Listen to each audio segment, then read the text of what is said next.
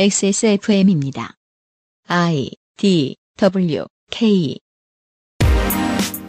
그 아실의 유승균 PD입니다. 공약으로는 일곱 글자만 내세우고 철학과 프로세스 같은 빈 공간은 유권자가 알아서 채우는 색칠 공부 같은 정치. 모든 정치가 다 그런 과정으로 나아가긴 하지만 아젠다를 내어놓는 쪽의 책임의식이 이렇게 최소화되는 경우는 드뭅니다. 22년 설 주간의 그것은 알기 싫다는 이번 대선에 대한 마지막 스케치입니다.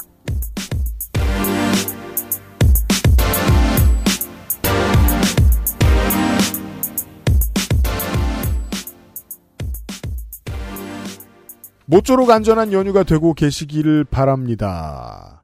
한국의 어르신들은 조심성이 꽤 발, 또 푸셔가지고 말이에요. 어, 백신도 많이 맞으시고, 밖에 나가는데 걱정도 많이 하시고 계십니다만은, 걱정을 하는 게 아주 좋은데, 다만 스트레스가 되면 안 되니까, 이번 연휴 때 어르신들과 만나거나 연락을 하시면, 중증화도는 확실히 줄어들고 있고, 치료제도 곧 나올 것이다. 정도의 말씀은 해보시는 것도 도움이 되겠습니다.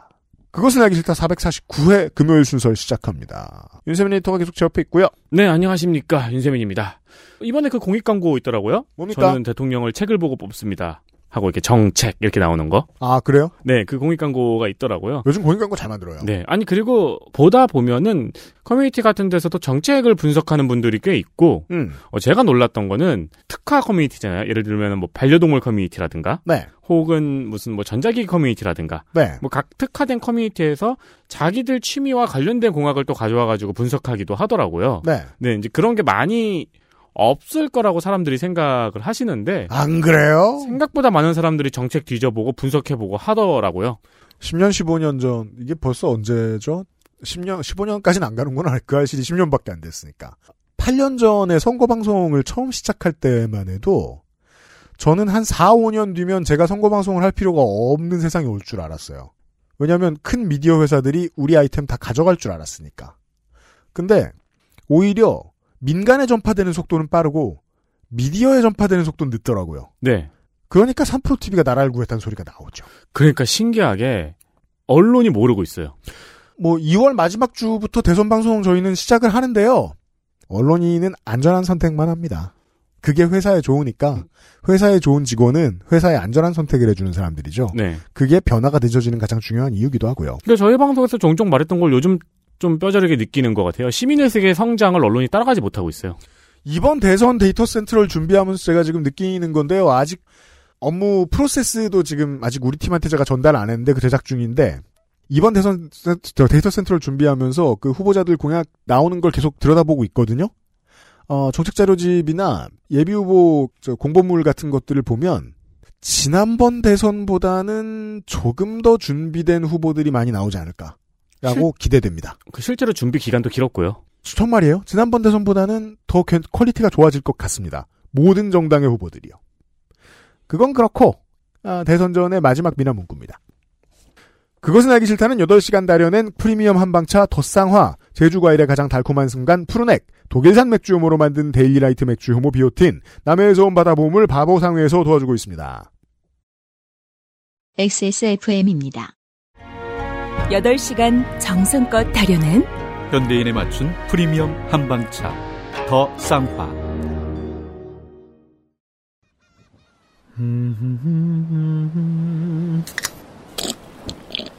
아, 어디? 어, 마, 맛있는데? 바다, 술, 그리고 바보상의 술안주. 바보상의 술안주 광고입니다. 그 명절 때 마른 안주 잘 안 먹어요. 아니 그리고 명절이라는 게 물론 가족의 만나 즐거운 자리지만 또 거대한 노동의 자리입니다. 그니까요. 그 고스톱 칠때딱 좋은데. 그렇죠. 그 지금 뭐 가족들 다 만나 오셨을 테니까 만약에 만나셨다면. 아 저도 어저께 그 어머니한테 그냥 자고 출근해도 되는데 네. 꾸역꾸역 집에 와서 한 잔 마시고 잤어요. 그래서 그런 시간이 또 필요하잖아요. 매우 그렇습니다. 각종 산지에서 걷어올린 고퀄의 안주, 반건조 오징어, 아기 꼬리포, 오징어 잎, 대구 껍질 튀김 등 다양한 제품이 총 망라되어 있습니다. 저 같은 경우에는 이 중에서 최애는 대구 껍질 튀김. 짱이죠. 아 이거는 멈출 수가 없어요. 저도 먹태 껍데기하고 제일 좋아해요. 네, 그러니까요. 오징어잎 같은 경우에는 그냥 먹어도 맛있는데 버터에 굴리니까 또 맛있더라고요. 그렇답니다. 저는 오징어잎을 누가 먹나 했더니 꽤 많은 소비가량이 있더군요. 네. 혼술 세트와 단품들로 이뤄진 다양한 구성이 있고요. 마트에서는 볼 수 없는 퀄리티와 합리적인 가격입니다. 그러합니다. 거리두기 생활화를 위한 최적의 아이템 바보상의 술안주와 함께 하시면 좋습니다.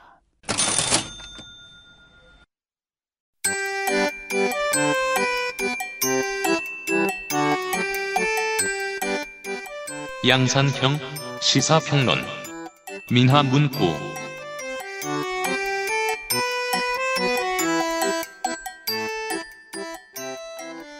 이번 주 미나문구 20대 대선 직전의 미나문구입니다. 시사 아저씨가 오늘도 앉아 있습니다. 안녕하십니까. 아, 어제는 시사 아저씨가 대선에 대해서 안타까운 점들을 이야기했고, 이 미나문구를 듣는 중요한 방식 중에 하나입니다. 1년짜리, 5년짜리 그 답답함이 아닙니다. 민하문구에서 주로 얘기하는 건. 반세기에서 50년짜리 답답함입니다. 태어나, 태어난 거에 대한 답답함이에요. 왜 아, 참, 태어났느냐 너- 도대체. 네. 왜 태어나가지고. 그런 분노가 있는 사람들은 보통 집에 리얼포스 키보드가 없어요. 예. 집에 리얼포스가 있는 시사 아저씨와 함께 있고요. 저도 직업이 뭐 쓰고 하는 사람인데, 네. 그건 좋아요. 제가 맞아요. 사람들이 요새는 어디 가서 그냥, 아, 뭐 얘기나 떠들고 다니는 그런 뭐 사람으로 생각하지만, 네. 제가 나름대로 그 많이 써야 되고, 음. 지금 또, 아, 우리 문학인이 운영하는, 네. 예, 그 뭐 잡지가 있습니다. 아, 그렇죠. 거기 또 글을 또 써야 됩니다. 제가 원래, 문학인의 잡지가 잘 되고 있어요. 예, 그게, 그, 어? 설 연휴 전에 썼어야 되나 봐요. 근데 내가 날짜를, 놓쳤어? 예, 날, 날짜 잘못 알고 있었나 봐요. 야, 마감 날짜를 이 까먹는 건 편집장에 대한 심각한 공격성인데. 예, 그래가지고, 네. 내 마음속으로만 이번 네. 주 내에 완결 짓자 이렇게 생각하고 있고 따로 알려주진 않았어요. 네. 근데 그것도 써야 되고 뭐 아무튼 쓸 데가 많습니다. 저도 제가 네, 그러면은 제가 그래도 그 정도 사치는 좀 부릴 수 있는 거 아닙니까? 자, previously on 민하문구. 내가 내가 내 돈 주고 샀는데 왜 이걸 이렇게 열심히 변명을 해야 그러니까 돼? 말이야, 왜 그래? 네. 양 캠프가 이번에 거대 담론을 일부러 빼놓는 혹은 아예 그냥 정신없어서 그냥 놓고 가버린 듯한 그런 이유에 대해서까지 이야기를 했습니다. 어, 디까지 말했죠? 국민의 선택 지금 바로 윤석열. 네. 뭐야 싸- 그게? 싸구려 모바일 게임 광고 문구 같은 그 슬로건까지 짚어보았습니다. 그 연장선상에 윤석열 캠프의 페이스북 일곱 글자 최소 다섯 글자 최대 뭐 한 열 글자짜리 공약이 있습니다. 놓여 있습니다. 그냥 게시판이 화가 난 것 같으니까 그리로 갈게. 그리로 가는 척이라도 할게. 제가 여기에서 가장 안타까운 점은 국민의힘에도 정치를 하고 싶어서 정치를 하는 사람이 있어요. 정당이니까. 그러니까 여의도 연구소가 있고, 물론 뭐, 어떻게 해야 기업 말 잘 들을까 연구하는 사람들이다. 저는 이런 지하에 그렇게 무시할 때도 있습니다만, 그 바깥의 정책들도 연구합니다. 여의도 연구원도.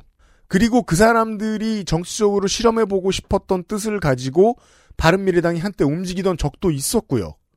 근데 그런 게 모두 상실되어 있습니다. 이 일곱 글자 단문 메시지 전국에 와서는 말입니다. 그런 얘기예요. 네. 그렇죠. 갑자기 이거를 어 하- 하기 시작해가지고 원래 윤석열 후보가 뭘 길게 썼거든요. 계속 페이스북에.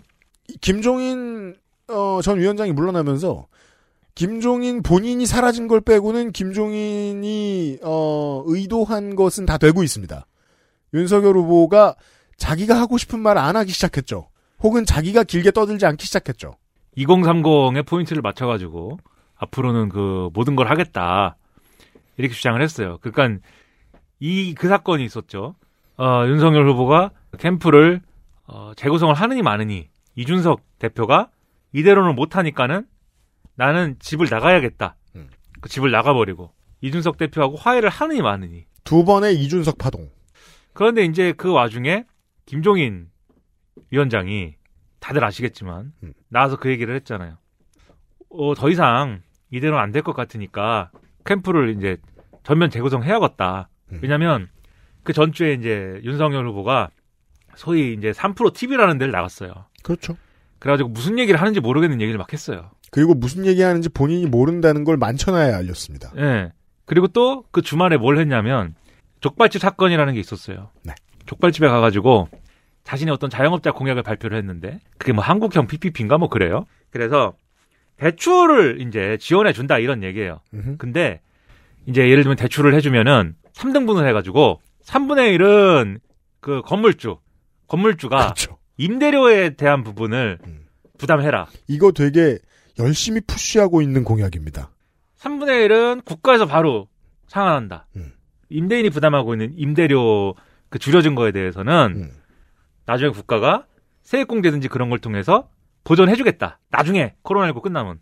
지금 그러면 남는 게 3분의 1에 해당하는 이 대출분이잖아요. 음. 임차인 거. 그거는 어, 거치 기간 두고 그다음에 장기 몇 년 해가지고 5년 뭐 이렇게 해가지고 그거 갚아라.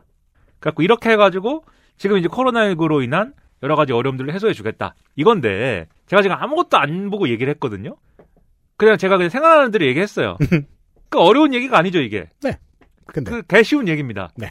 근데 이 얘기를 그 종이를 준비해 갖고 좀 준비해 갖고 와서도 윤석열 후보가 막 설명을 제대로 못 하고 버벅벅벅합니다. 예, 자꾸 읽은 거 또 읽고 네, 그리고 뭐 자꾸 자기들 이제 저 수행하는 사람한테 되묻고 그렇죠. 가만히 있어 봐. 여기를 한번 그럼 더 읽어 줄까? 이거 또, 또 읽고. 네, 그러니까 누가 봐도 이게 자기 공약인데 제대로 이 쉬운 얘기를 준비도 안 해 갖고 와갖고 그냥 막 얘기하는구나. 그리고 그 시점에 출연한 몇 차례의 행사들에서 캠프의 사람들과 이준석 대표가 후보가 말해야 할 타이밍에 대신 말해주는 상황을 전 국민이 목도합니다. 그러다 보니까는 김종인 위원장이 참았어. 한 달 동안 참았는데, 아, 이거는 안 된다. 음. 도대체 3프로 TV라는 걸 나가려면은 뭐 얘기를 하고 나가든가. 음.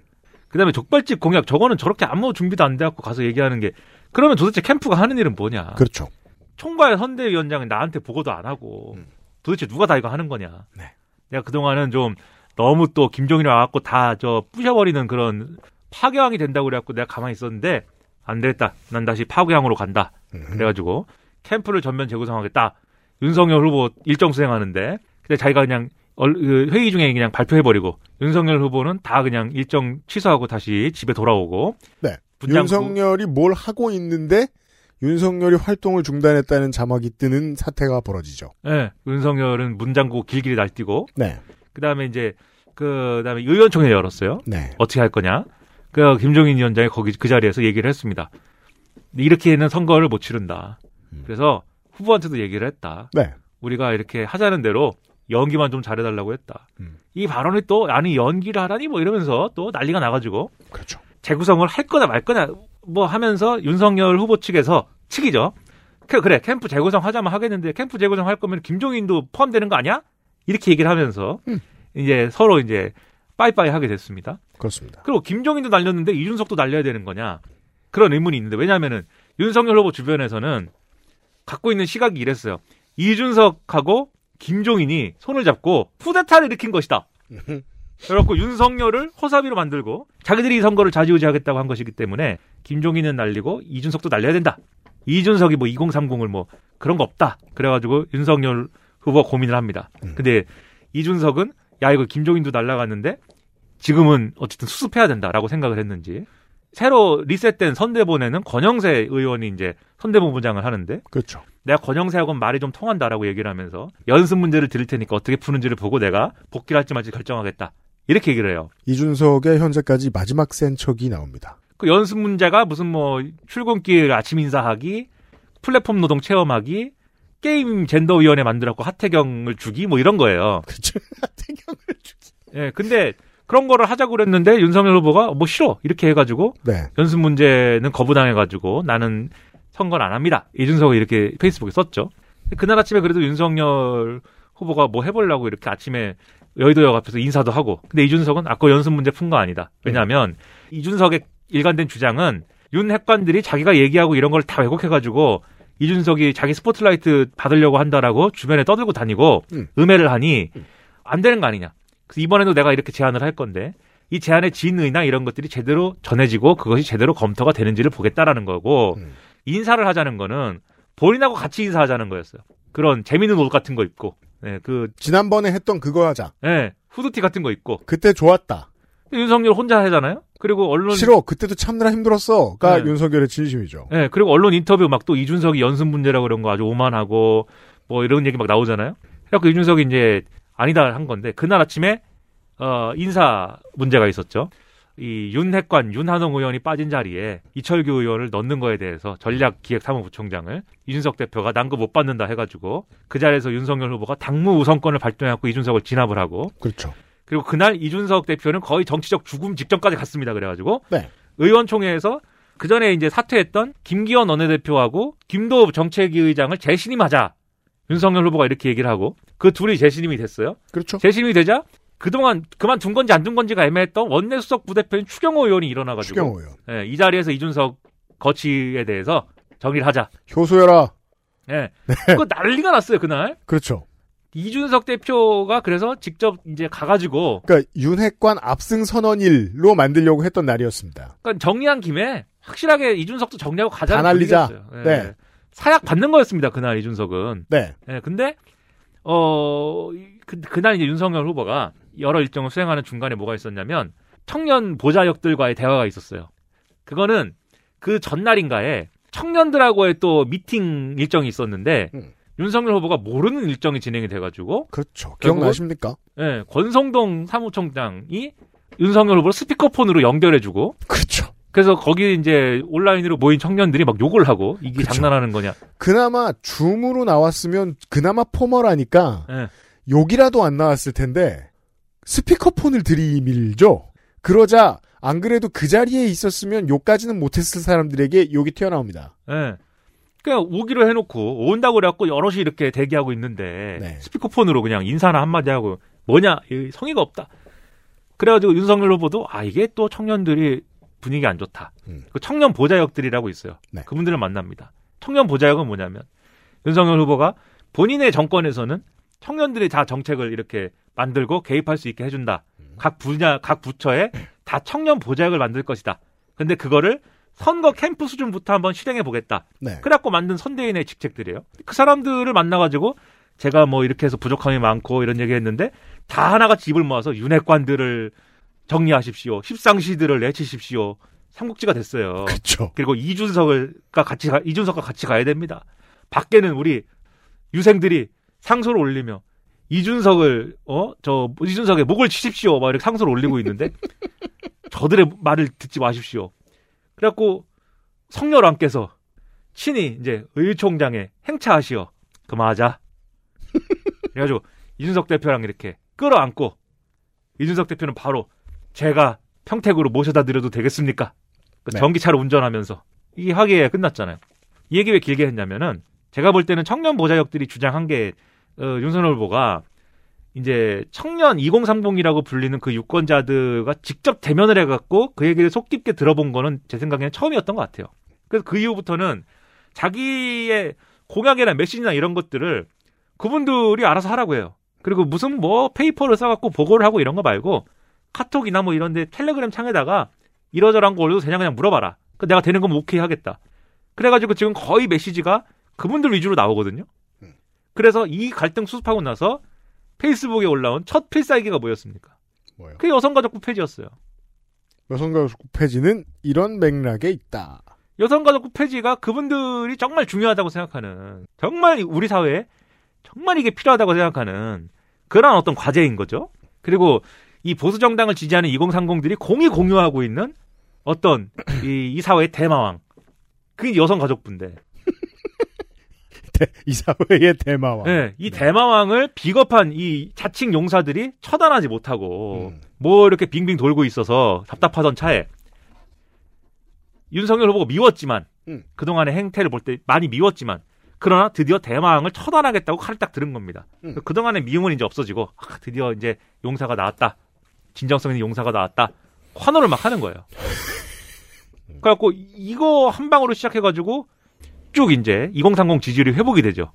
그러니까 이게 여성가족부 폐지인데 네. 중요한 건 뭐냐면 그러면 여성가족부를 어떻게 폐지하냐 이게 중요한 거예요. 여성가족부라는 부처가 하는 일이 있을 거 아닙니까? 중요하지 않으니까 일곱 글자로 쓰고 말았겠습니다만. 예, 뭐 하는 일이 있을 거 아니에요, 여성가족부가. 그냥 있진 않을 거 아니에요. 음. 지금 뭐 여성가족부가 뭐 하냐를 얘기하면 다 무슨 여성단체들하고 돈 나눠 갖는 무슨 부처처럼 얘기하는데 실제로 이제 예산 쓴 거 이런 거 예산 편성하고 그리고 재정 집행한 거 이런 걸 다 보면은 주로 그런 거예요. 뭐 한부모 가정 지원이라든지 네. 그런 거 예산이 상당히 들어가고 그다음에 이른바 이제 청소년 정책 이런 거는 상대적으로 이제 그렇게 크지 않아요 비중이 음. 뭐 나중에 커졌을 수도 있는데 그리고 사람들이 여성가족부를 2030들이 특히 미워하게 된 원흉이 셧다운제 이런 거는 여성가족 부가 여러 가지 한 일 중에서도 일부인 거죠 사실. 네. 뭐 저는 셧다운제 같은 거는 웃기는 일이라고 보수 정권 때 한 일이잖아요. 네. 여야가 합의해서 했, 했지만 웃기는 일이라고 글도 많이 쓰고 그랬습니다 그때. 왜냐하면 나도 게이머니까. 그죠? 네. 그리고 실제로 웃기잖아요. 그게 뭡니까? 음. 셧다운제가. 아무튼은 그 난리를 쳤는데. 근데 아무튼 그런 이 하는 역할이 있으니까 여성가족부를 폐지하면은 그러면 그 역할들은 정부가 할 필요가 없는 일들이냐. 지금 여성가족부 폐지를 주장하는 사람들도 그러한 일은 누군가 해야 된다고 얘기할 거예요. 아, 그 보육, 보육, 보육도 예산 들어갑니다. 돌봄 노동. 그런 건 해야 되잖아요. 필요가 없는 일이 아니잖아요. 그러면 다른 부처가 맡아서 하든지 뭐 이런 로드맵이 있어야 될 거 아닙니까? 근데 이게 다 하나의 부처로 모여있는 이유도 또 있거든요. 그게 제일 효율적으로 할 수 있어서거든요. 이게 여성부가 김대중 정권 때 이제 본격적으로 이렇게 어 했고 그게 여성 가족부가 가족부로 커졌다가 이명박 정권을 다시 여성부로 이제 축소시켰다가 다시 이제 확대되고 이런 일련의 과정에서 그 과정을 이어오면서 지금과 같은 형태가 된 나름의 경로 의존이 있는 겁니다. 근데 이거를 이제 다른 부처로 다 쪼개갖고 나눠준다고 할 때 그게 효율적으로 될 것이냐. 그거 의문이고, 그 다음에 결국은 남는 어떤 정책들, 앞서 말씀드린 한부모 가정 지원이라든가, 그 다음에 성폭력 피해자들에 대한 어떤 지원이라든가, 그리고 이제 돌봄 예산이라든가, 그런 거를 여성가족부가 아니더라도 그런 거를 전담하는 부처가 있어야 되잖아요. 그러면 이게 결국은 이런 사정을 다 설명을 하면 이게 여성가족부를 없애는 게 맞는지, 그냥 이름만 바꾸는 거 아닌지, 폐지가 맞는지 논쟁이 일어날 수밖에 없습니다. 그쵸? 2030들이 의심할 거예요. 아니, 이 내용을 봤더니 여성가족부 없애는 거 아닌데? 왜냐하면 실제로 이 논쟁은 논쟁일 뿐 실체가 없기 때문에 결과도 실체가 없을 것입니다. 여성가족부에 원래 주어진 권력이 별 볼 일이 없기 때문에 해체한다고 해서 대단한 타격이 어딘가에 주어지는 것이 아닐 뿐더러 네. 권력이 아니, 아니라 이- 최소한의 support를 받고 있던 어떤 사람들에게 피해가 갈 것이고 그렇죠. 국가 전체의 손해이기 때문에 아, 비슷한 일을 하는 부서는 존재해야 됩니다. 누가 그랬어요. 여성가족부의 존재감이 없다면 본인 삶에 음. 여성가족부가 주는 혜택과 그런 존재감을 느낄 수가 없는 삶을 살고 있다면 당신은 행복한 삶을 살고 있는 거다. 네. 왜냐면 불행한 사람들이 혜택을. 불행한 사람들을 도와주는 일을 하는 부처가 돼버려서 가지고 맞습니다.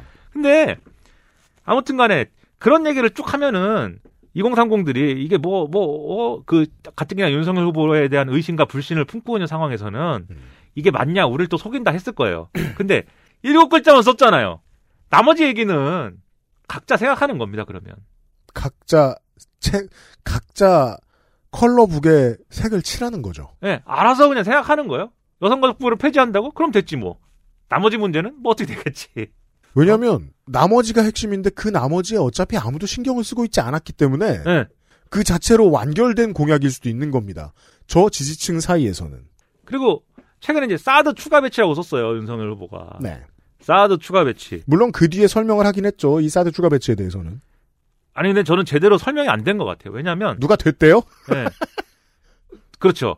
누가 왜, 왜 설명이 안 됐다고 생각하냐면 사드를 그럼 어떻게 추가 배치하는데 그걸 좀 물어봐야 돼요. 일단 수도권에 들어온다 그랬죠? 근데 그거를 사드가 자기 겁니까?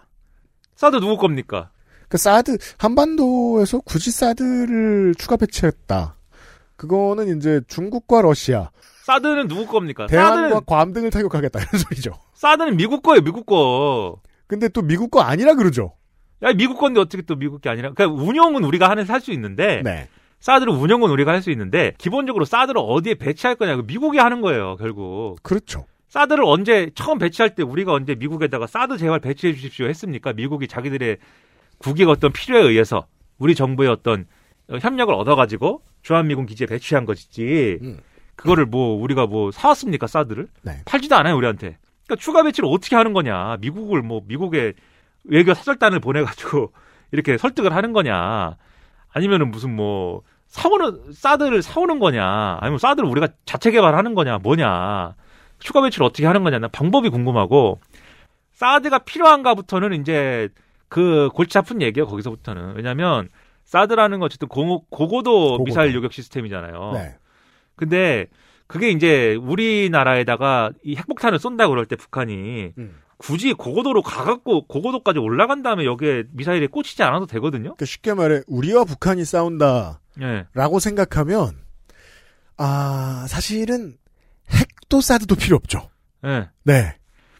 일단 장사정포랑 뭐 이런 로켓포 가지고 수도권을 초토화시키고 뭐 이런 건데 네. 근데 윤석열 후보는 그것도 방어하는 무기를 사온대요. 아이언돔을. 네. 뭐 개발한다는 건지 사온다는 건지. 아무튼 그것도 그렇다 치고 사드를 그래서 추가 배치할 이유는 있는 거냐? 이유도 별로 없는 것 같고. 예, 그래서 그걸 왜 얘기하는 거냐? 이런 의문이 들 수가 있는데 지금 북한이 미사일을 계속 빵빵 쏘고 있잖아요. 미사일을 빵빵 쏘고 있는 게 불만스러운 상황에서 이 정권이 북한에 굴종적이어 가지고 이런 상황 만든 거 아니냐라고 하는 생각을 갖고 있는 어, 어떤 유권자층에게는 네. 이 사드 추가 배치 여섯 글자가 그냥 뭐 아 사드 끝난 추가 거예요. 배치, 어 시원하다 사드 추가 배치를 한다. 구체적인 건 내용 없고. 그러니까 디테일로 들어갔더니 나라가 망했다. 그건 상관없어요. 예. 그냥 그냥 여섯 글자가 있는 거예요. 근데 만약에 이 모든 얘기를 썼다. 어떻게 추가 배치할 건지를 나름대로 막 이제 방법을 강구해갖고 쭉 썼다. 긴 글로. 그러면 그거의 현실성이나 이런 것들을 막 사방에서 또 지적질 하겠죠. 네. 근데 그런 얘기를 안 썼으니까 지적할 것도 없어. 그래서 또 윤석열한테 물어보면 어, 후보는 무식한 티를 풀풀 낼 것이고 딴 얘기 하잖아요, 또. 그리하여 현재 저 캠프의 가장 좋은 해법은 저거죠. 실체 없이 짧은 메시지. 하석은 알아서. 그걸 또 다른 사람들이 이제 다 따라요. 다른 후보들이 다 따라요, 이제. 그걸 다 따라하고 있어요. 네. 그러니까 이 단문 메시지라는 것도 결국은 어 앞서 말씀드린 대로 어 자기 마음대로 해석해도 된다라는 뜻에서 어떤 그 공약을 현실화하고 내가 반드시 공약을 지키겠다는 차원에서 내놓는 그런 메시지들이 아니다. 예, 그냥 여러분의 마음에 들게 하기 위해서 그냥 쓰고 있는 거다 한 줄씩. 음. 그렇게밖에 생각할 수가 없죠 이러면 이게 아까 뭐 단문 메시지에서 뭐 얘기한다고 그랬는데 그게 뭔지 잊어버렸네. 네, 뭐, 이- 뭐 얘기하려고 그랬는데, 아, 병사 월급 200만원. 네. 병사 월급 200만원은 그럼 왜 주는 거냐. 그것도 저는 뭐 병사 월급 200만원 주는 게 그냥 돈 낭비다 이렇게 생각하지 않습니다. 뭐 줘야 되면 줄 수도 있어요. 되면 좋은 일이에요. 예, 근데 그냥 이제 주는 게 아니고, 군의 규모를 그럼 축소해야죠. 군의 규모를 일부 축소해야 되고, 음. 그리고, 어, 국방비 중에 이제 인건비 비중이 줄어들, 줄, 주- 인건비 비중이 늘어나는 거니까. 이게 뭐 병사 월급 150만 원이다. 예. 이렇게 얘기하면 문제가 없는데 200만 원이 될 때 생기는 문제는 부사관도 축소됩니다. 부사관 호봉상 200이 더 세거든요. 예. 부사관 초, 초기의 호봉보다. 근데 또 그걸 뭐 이거 받고 저거 받고 하면은 200만 원 넣는다 이렇게 얘기하는데 아 뭐 다 떠나서 아무튼 그런 문제들이 있기 때문에 인건비 필연적으로 늘어나야 되기 때문에 군이 제가 볼 때는 군이 축소돼야 돼요. 그게 뭐 이 어 그 지금의 어떤 그 징병 기간을 줄이는 거든지 음. 아니면 전체 병력을 줄이는 어떤 방식으로든 줄이는 거든지 네. 이런 방식으로 해야 되고 그리고 그걸 통해서 이 200만 원 주는 걸 통해서 군내 병사들의 여러 가지 인권이라든가 음. 그런 것들이 더 개선될 수 있고 합리적으로 운영되는 어떤 군대가 될 수 있다라고 하면은 그건 저는 대찬성입니다 어쨌든. 네. 근데 지금 그런 비전이라는 건 없잖아요. 그냥 병사 월급 200만 원 갑자기 뚝 떨어졌잖아요. 갑자기 뭐 왜 주는 건지에 대해서. 음.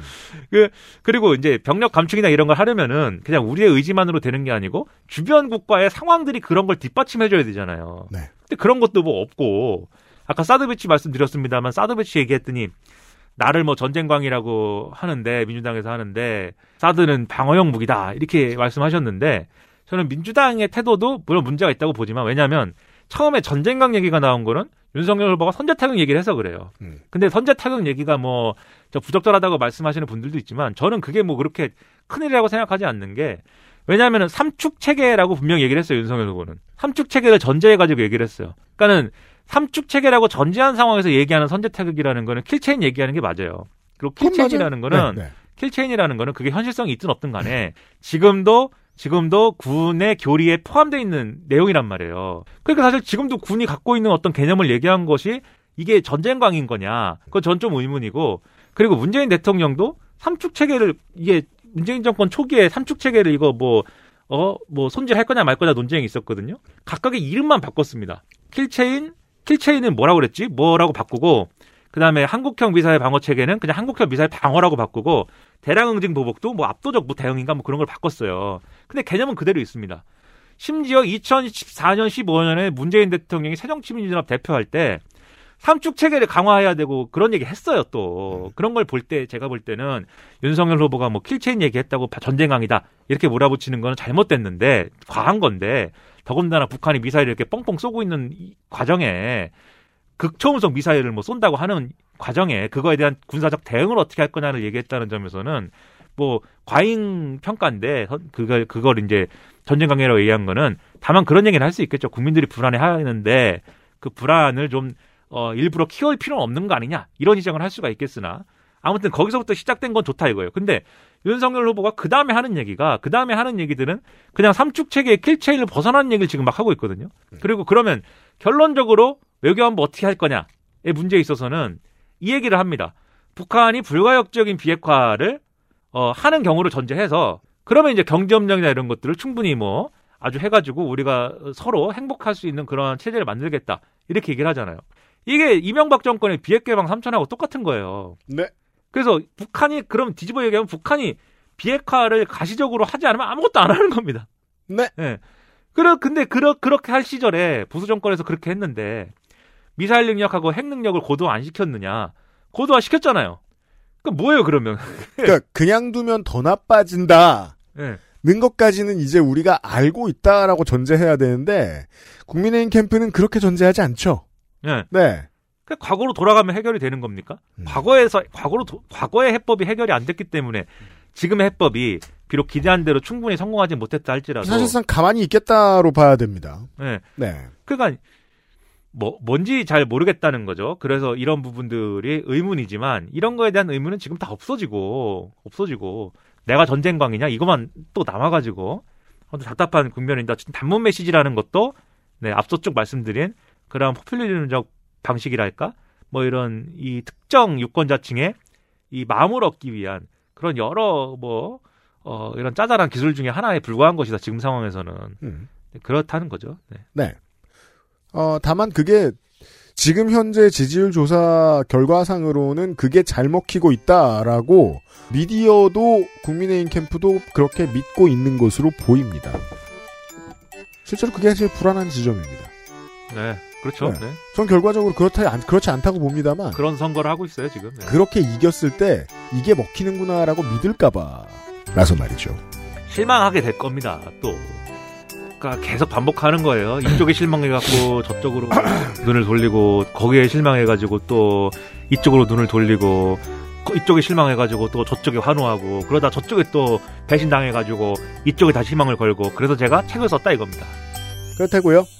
네, 네. 책 광고는 어제 충분히 했고요. 네, 책도 썼어요. 네. 관심들 없으시겠지만. 네. 어제 해야 할 분량을 지금 끝냈습니다. 아 그래요? 네. 아니 남은 거 이제 5분 만에 끝나는 얘기예요 이게. 해봐요. 그럼. 네.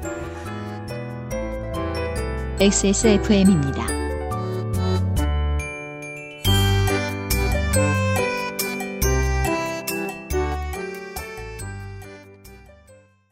너 피부 너무 푸석하다. 과일 좀 챙겨 먹어. 밥도 귀찮은데 과일을 언제 씻고 언제 깎아 먹어. 푸르넥 알아? 푸르넥? 원적외선으로 건조시킨 과일 스낵. 한 번 손대면 끊기 힘들걸? 그렇게 맛있어? 동결 건조다 말린 과일이다. 다 한 번씩 먹어봤지만 내가 생각했던 그런 맛은 완전 아니었거든. 푸르넥은 달라. 무조건 맛있어 맛있어. 야, 그렇게 맛있으면 진작에 하나 사주지 그랬냐. 내가 알던 과일 그 이상의 맛. 오감 만족 과일 스낵 푸르넥. 선물로도 좋아요.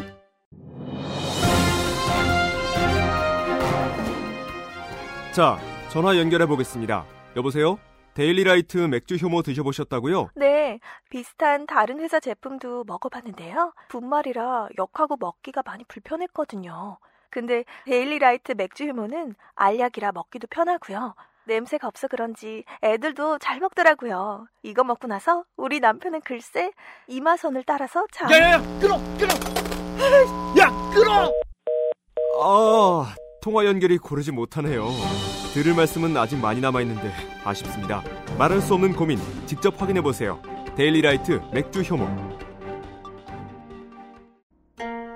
전하, 선대부터 내려오던 그 방식 그대로이옵니다. 8시간 넘게 다려냈느냐?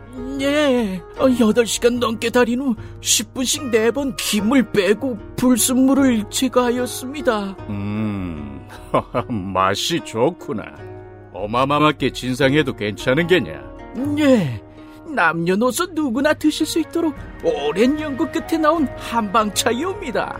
좋구나. 이 한방차를 더 쌍화라 명하노라.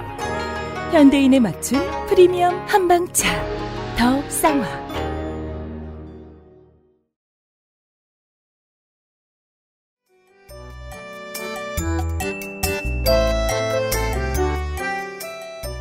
그래서 이게 지지층의 입장에서 보면은 음. 이런 모든 일들이 아 뭐 중도층 공략을 위해서 우리 후보가 이런 전략도 쓰고 저런 전략도 쓰고 있어. 아 이게 먹히는 것 같아. 이것도 해볼까? 뭐 이런 어떤 스토리로 받아들여지겠지만 중도층 입장에서 그거에 이제 유혹돼야 되는 중도층의 입장에서 볼 때 이런 여러 가지 시도들은 이거 이런 여러 가지 시도를 하시고 하고 있으신데 그러면 그 후보에게 내가 왜 투표해야 되는지까지에 와닿는 그런 얘기는 안 되고 있다. 저는 그렇게 생각이 돼요. 네, 한 달 남았는데요. 예.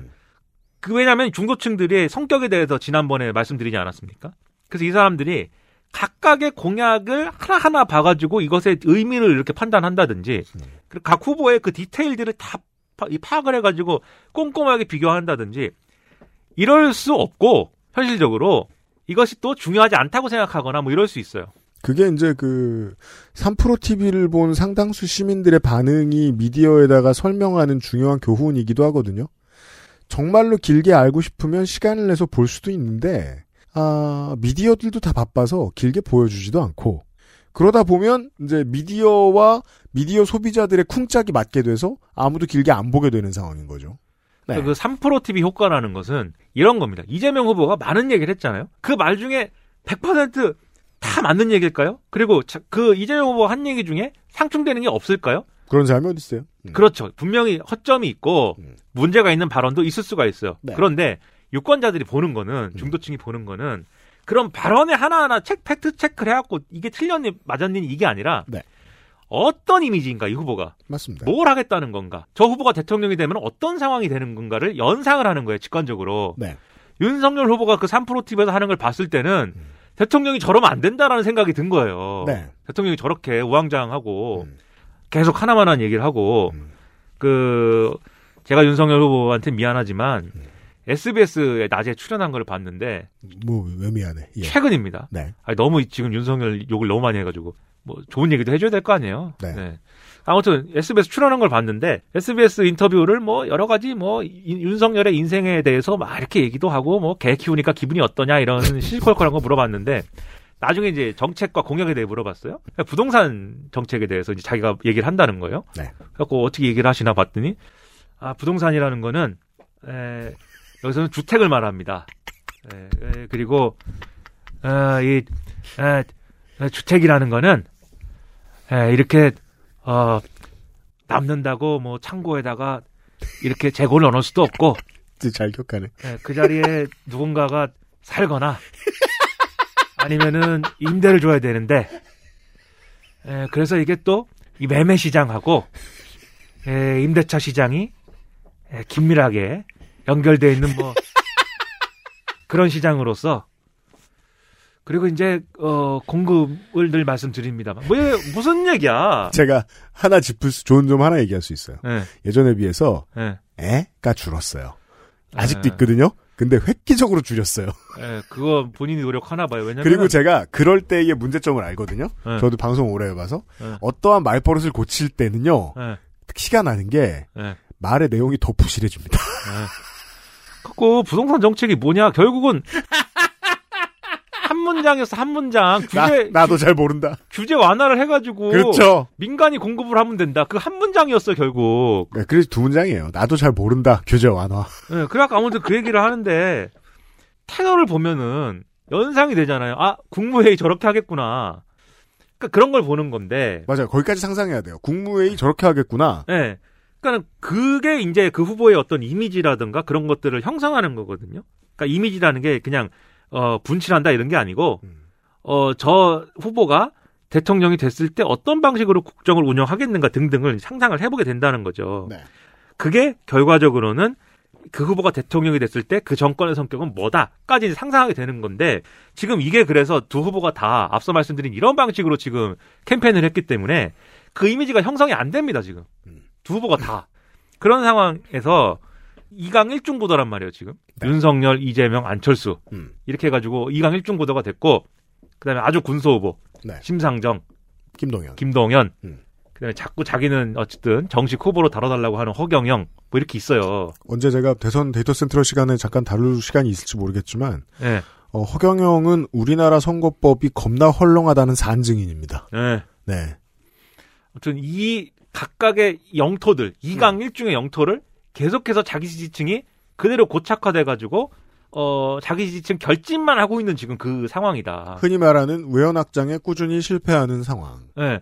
솥발처럼, 네.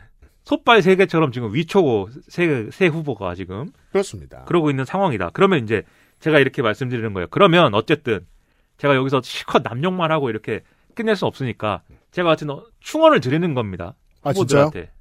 후보들한테. 네. 네. 그래요? 내가 충원을 드린다 이겁니다. 네. 그 후보, 그내 캠프의 디테일 정도를 보면서 마무리하겠습니다. 윤석열 후보는 어쨌든 처음에 공정과 상식을 내걸었잖아요. 저는요, 진짜 감탄하는 게 4년 전부터 여러 번 얘기했었거든요. 이 공정이란 단어를 오염시키는 작업이 한창 진행 중이다, 보수로부터. 네. 어, 지난, 그리고 지지난번, 이제 작년 겨울에 헬마우스 코너를 통해서도 말씀드렸습니다. 사실상 조선일보가 간택한 후보라고 봐야 한다, 윤석열을. 조선일보와 중앙일보가. 근데 이 공정이라는 단어의 응집력이 어마어마해요. 제가 지금 보는 대선의 가장 중요한 코드는 그거예요. 사람들한테 씨가 먹힌 이 공정이라는 단어의 코드에 모여있는 보수적 에너지. 이게 얼마나 힘이 세냐. 이게 이번 대선이라고 저는 봅니다. 여튼. 공정이라는 거는 제가 한마디로 냉정하게 말씀드리면 나한테 이롭게, 나한테 유리하게 해주는 게 공정이에요. 나보다 더 잔인하게 해석하네. 네. 이렇게 얘기하면 사람들이 무슨 소리냐. 근데 그러니까 지금 제가 오염됐다고 얘기하는 네. 거예요. 공정이라는 단어가. 네, 무슨 소리냐. 나는 실력이 나보다 나은 사람은 다 이렇게 인정해준다. 근데 꼭 그 실력에 의해서 내 위에 있지 않다라는 거를 증명을 해야 되고, 나보다 밑에 있는 사람은 실력이 모자라서 밑에 있는 거다. 음. 예? 어떤 부당한 대우 때문에 밑에 있는 게 아니다라는 거를 증명을 또 해야 돼. 그죠. 되도록이면 어쨌든 나한테 이로운 방향으로 뭔가 바뀌었으면 하는 기, 게 기본적으로는 있는 거예요. 그러니까 분노한 사람이 공정을 찾을 때는요. 중요한 전제가 있어요. 억울할 때예요. 그 자기가 억울하다는 거예요, 결국. 지금 계속해서 로봇 S존을 도입해서 S존은 스트라이크 존은 로봇이 보게 하자고 팬들이 화내죠. 그래서 도입이 돼서 좋을 수도 있어요. 왜냐하면 심판도 덜 피곤하고 좋아요. 다만 그래도 억울은 할 거거든요. 다른 걸 끄집어낼 거예요. 그때 가면. 그렇죠. 네. 공정이라는 단어는 그렇게 쓰입니다, 지금. 그래서 제가 억울 사람들이 억울해 억울할 필요가 없다는 얘기를 하는 게 아니라 억울하죠. 억울하죠. 나도 억울해. 나도 억울해. 예. 왜 이렇게 삽니까 나는? 예? 예. 근데 음. 억울하기 억울한 거를 얘기하면은 끝이 없고 그 억울함 모두의 억울함을 최소화하기 위해서 우리 사회가 뭘 해야 되느냐 이런 거 이제 어, 필요한 논의라고 생각하는데 네.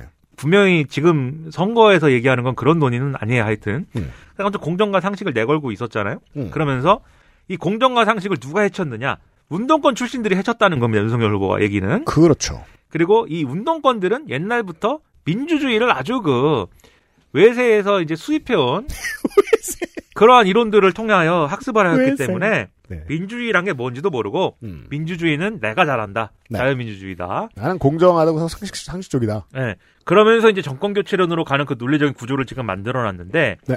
지금까지 나온 여러 가지 스캔들 때문에 이게 무너졌어요, 지금. 첫째, 공정하지 않습니다, 윤석열 후보가.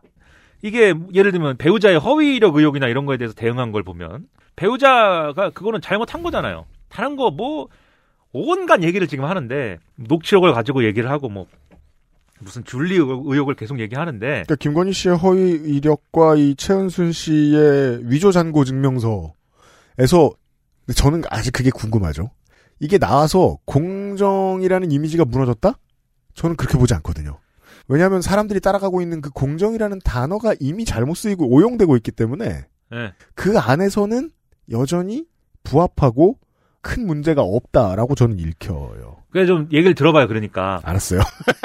그 이 정권이 공정하지 않은 게 결국은 네. 운동권들이 끼리끼리 해먹고 그거를 단지하자고 하는 걸 다 막고 그런 주장입니다. 예. 네. 어 내로남불했다 이거 아니야. 남들은 다 그렇게 이명박근혜에 대해서는 그렇게 어 다 잡아놓고서는 요즘은 양당 모두 내로남불이라는 단어를 되게 아무렇지도 않게 공식 네. 용어로 쓰더라고요. 제가 제일 싫어하는 단어라고 여기서 말씀드렸는데 그렇죠. 아무튼 내로남불했다 이 얘기 아니에요. 음. 그렇기 때문에 그러면은 공정과 상식을 주장하는 나는 그렇지 말아야 되잖아요. 그런데 무슨 허위 이력 의혹이 또 있고 뭐 고발사적 의혹도 있고 네. 뭐 이런 의혹들이 있어요. 그렇습니다. 그러면은 본인이 주장한 그런 문재인 정권과 다른 대응을 하려면은 음. 인정할 걸 인정하고 이런 문제가 있다 인정하고 이 부분에 대해서는 내가 책임을 지겠다. 네. 그리고 앞으로 윤석열 정권에서는 처가 비리라든가 배우자와 연관돼 있는 음. 이런 사람들의 어떤 문제라든가 이런 것들을 확실하게 그 비리로 연결되지 않, 않도록 특단의 대책을 만들겠다. 뭐 이런 게 있어야 문제는 지금까지 한 번도 그런 메시지는 없었습니다. 없고 허위 의력 의혹에 대한 윤석열 후보 태도 뭐였냐면 노골적으로 얘기해서 내가 괜히 이 대통령 후보 출마해가지고 그렇죠. 우리 김건희 씨가 어, 겪지 않아도 될 고초를 겪게 됐다 이거였어요 결국 자, 김건희 씨 얘기 많이 나오니까 최은순 씨 얘기를 좀 잠깐만 할게요. 최은순과 윤석열을 최은순의 범죄로부터 완전히 분리할 수 있느냐. 그 얘기를 좀 많이 했으면 좋겠는 게 위조 잔고 증명서를 흔들고 다니면서 내 사위가 검사라고 얘기 안 했을까요? 이 범죄 사실에서 과연 윤석열이 완전히 빠질 수 있겠느냐는 거예요. 제가 이게 윤석열이 지금 잡혀가야 된다, 수사받아야 된다, 이래서 하는 얘기가 아니라 실제로 이 문제에 대해서 이 리스크에 대해서 흔들리는 건 찐 보수층이라는 겁니다. 정말로 박근혜 리스크를 느끼고 있을 사람들. 나 표 주고 싶은데 쟤한테 또 무슨 나쁜 일이 더 생길까봐. 그 그죠? 사람들은 네. 응원하면서 불안한 거예요. 그런 얘기를 해요 윤석열이 사람은 참 괜찮은데 처가 때문에 내가 망설여진다 이런 얘기 하는 사람들이 있어요 네. 그런 정서가 있을 텐데 저쪽엔 있습니다.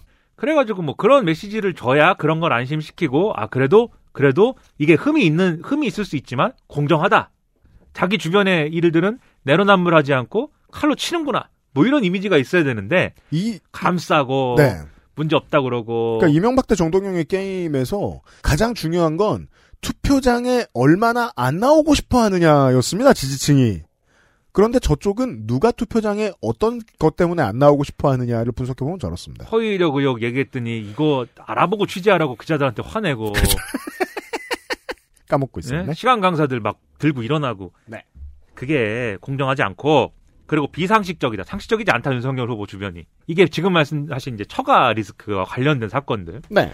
다 상식적이지가 않잖아요, 지금 얘기가. 네. 그 지금 최근에 뭐 2심에서 무죄가 나오긴 했습니다만은 최모 씨의 그 장모 최모 씨의 이제 그 사무장 병원 얘기도 그렇고 저 양평의 뭐 저 개발 얘기. 네. 양평 맞아요? 양평하고 양줄이 이제 헷갈리네. 아무튼 뭐 어디든지 간에 양평입니다. 예, 그 양평이 무슨 지구, 네. 공 모시기 지구, 공흥 네. 지구인가? 거기 개발 얘기.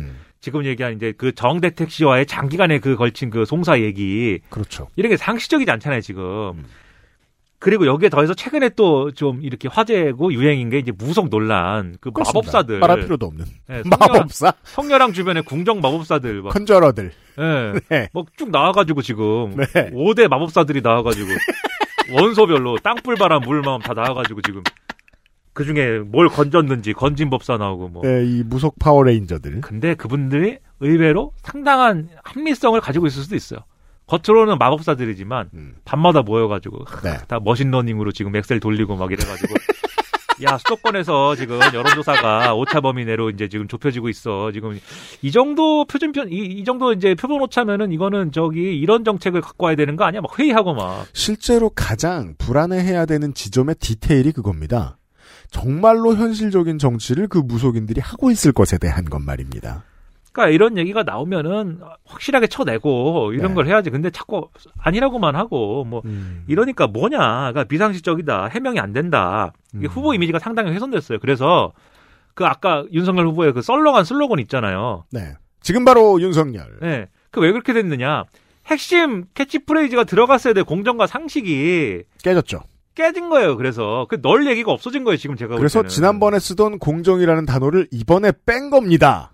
그 얘기 없어졌어요. 그래서 그래서 이런 문제 때문에 중도층이 지지를 머뭇거리는 거예요. 그냥 배우자가 이상해서 처가가 이상해서 이게 아니라 이런 문제를 대하는 윤석열 후보의 태도가 이상해서 그러면 그게 아니고 어 다시 이거를 뭐 잘해보고 싶으면은 제가 뭐 어드바이스를 한다, 한다고 했으니까 공정과 상식이라는 자기 브랜드를 다시 되살려야지 어, 이, 그래도 중도층에게 먹힐 수가 있는 거예요. 음.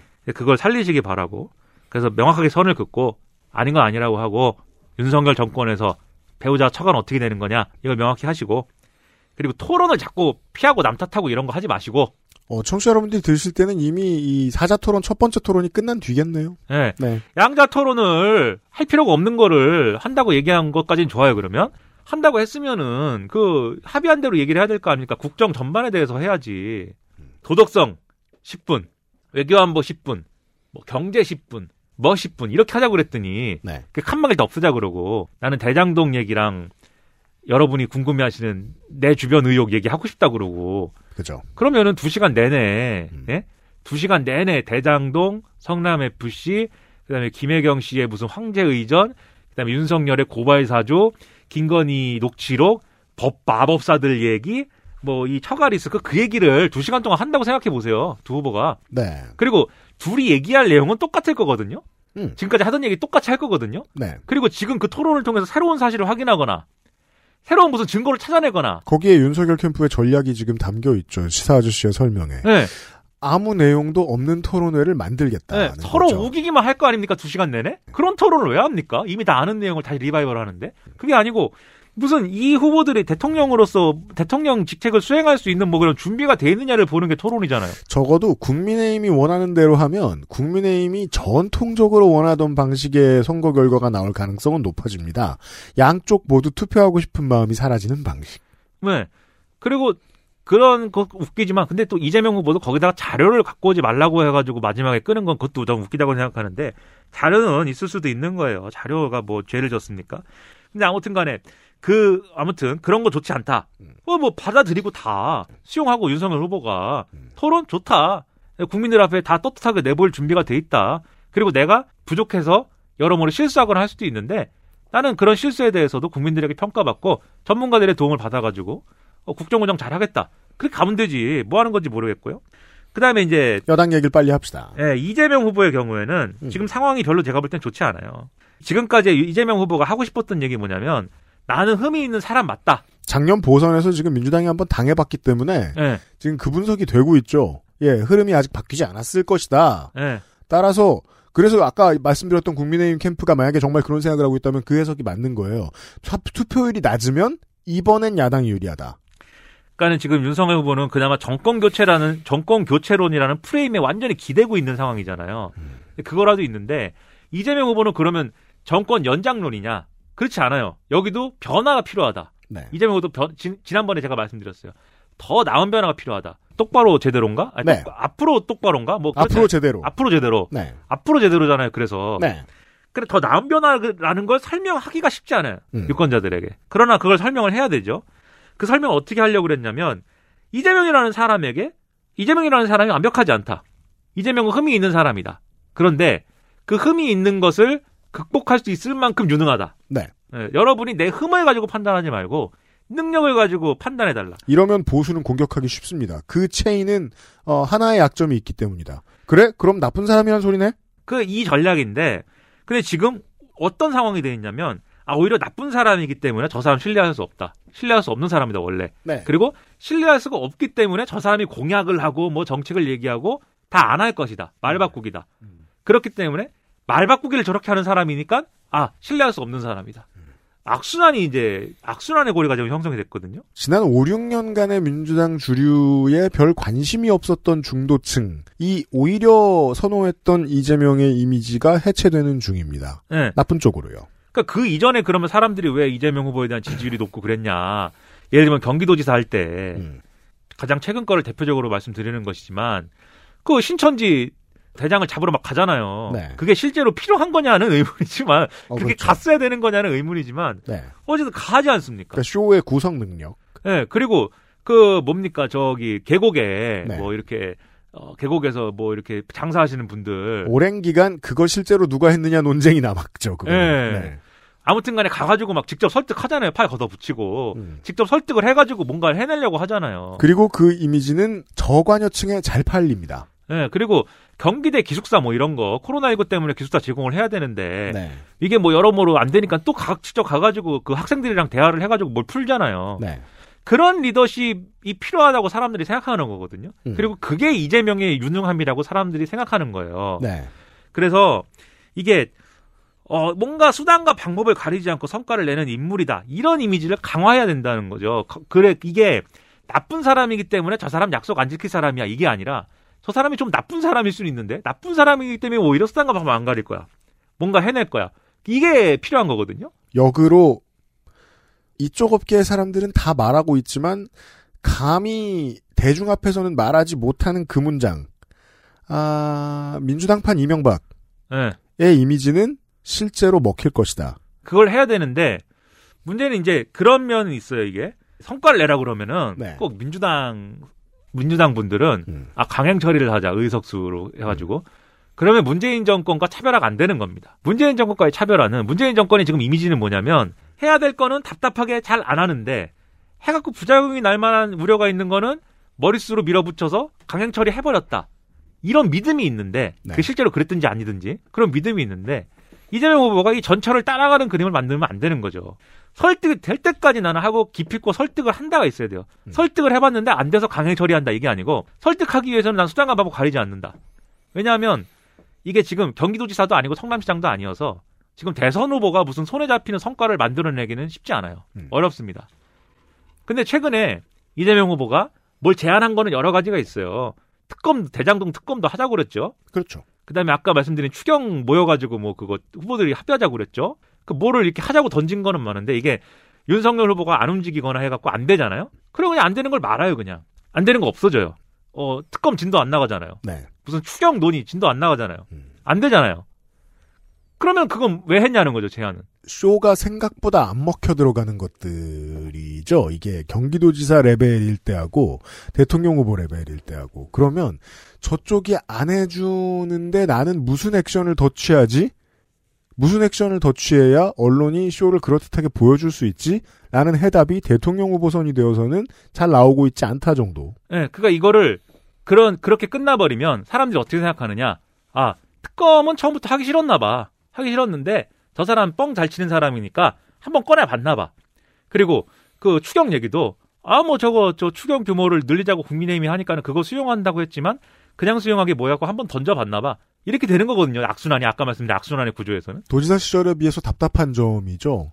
어, 정치적 쇼의 완결성을 이루는 게 쉽지 않아졌다. 예전보다. 그걸 가장 잘하던 인물이어서 여기까지 온 것인데. 예. 제가 볼 때는 이게 안 되면은 진짜 윤석열 후보를 따라다니기라도 해야죠. 윤석열 후보 집에라도 막 가는 거죠. 그러한 어떤 절박함. 내가 이거를 꼭 해야만 되겠다라는 내가 원하는 것이 곧 유권자들이 원하는 것이다라는 거를 보여주는 게 이재명 후보 필요하다. 그 맥락에 안 잡혀가지고 지금 어, 왜냐하면 그 전까진 그걸 아주 잘 보여줬고 어, 신문 한 번 슥, TV 한 번 점심 시간에 슥 보고 많은 유권자들도 이해할 수 있을 정도의 메시지를 내놓는 능력 때문에 다시 한번 여기까지 온 인물이기 때문에. 네. 네. 그리고 와, 웬일로 대본에 안철수 얘기도 있어요? 네, 왜냐하면 또 네 명 정도는 다뤄줘야죠 우리가. 좋아요. 네. 안철수 후보의 경우에는 모처럼 지금 이제 좀 분위기가 그래도 괜찮아졌는데 제가 답답한 건 뭐냐면 네. 안철수 후보 한 10년 정치했잖아요. 근데 항상 패턴이 있어요. 양당 후보에 대한 불만이 좀 쌓이면 호- 어, 홍해를 가르는 어, 모세 석판처럼 이 양당 줄기를 이렇게 쭉 양쪽으로 가르고 지나갑니다. 이렇게. 네. 그래갖고 지지율이 샥 올라와요. 그 기적 한 번으로 안철수의 정치 생명이 이렇게 길어진 겁니다. 20대 총선.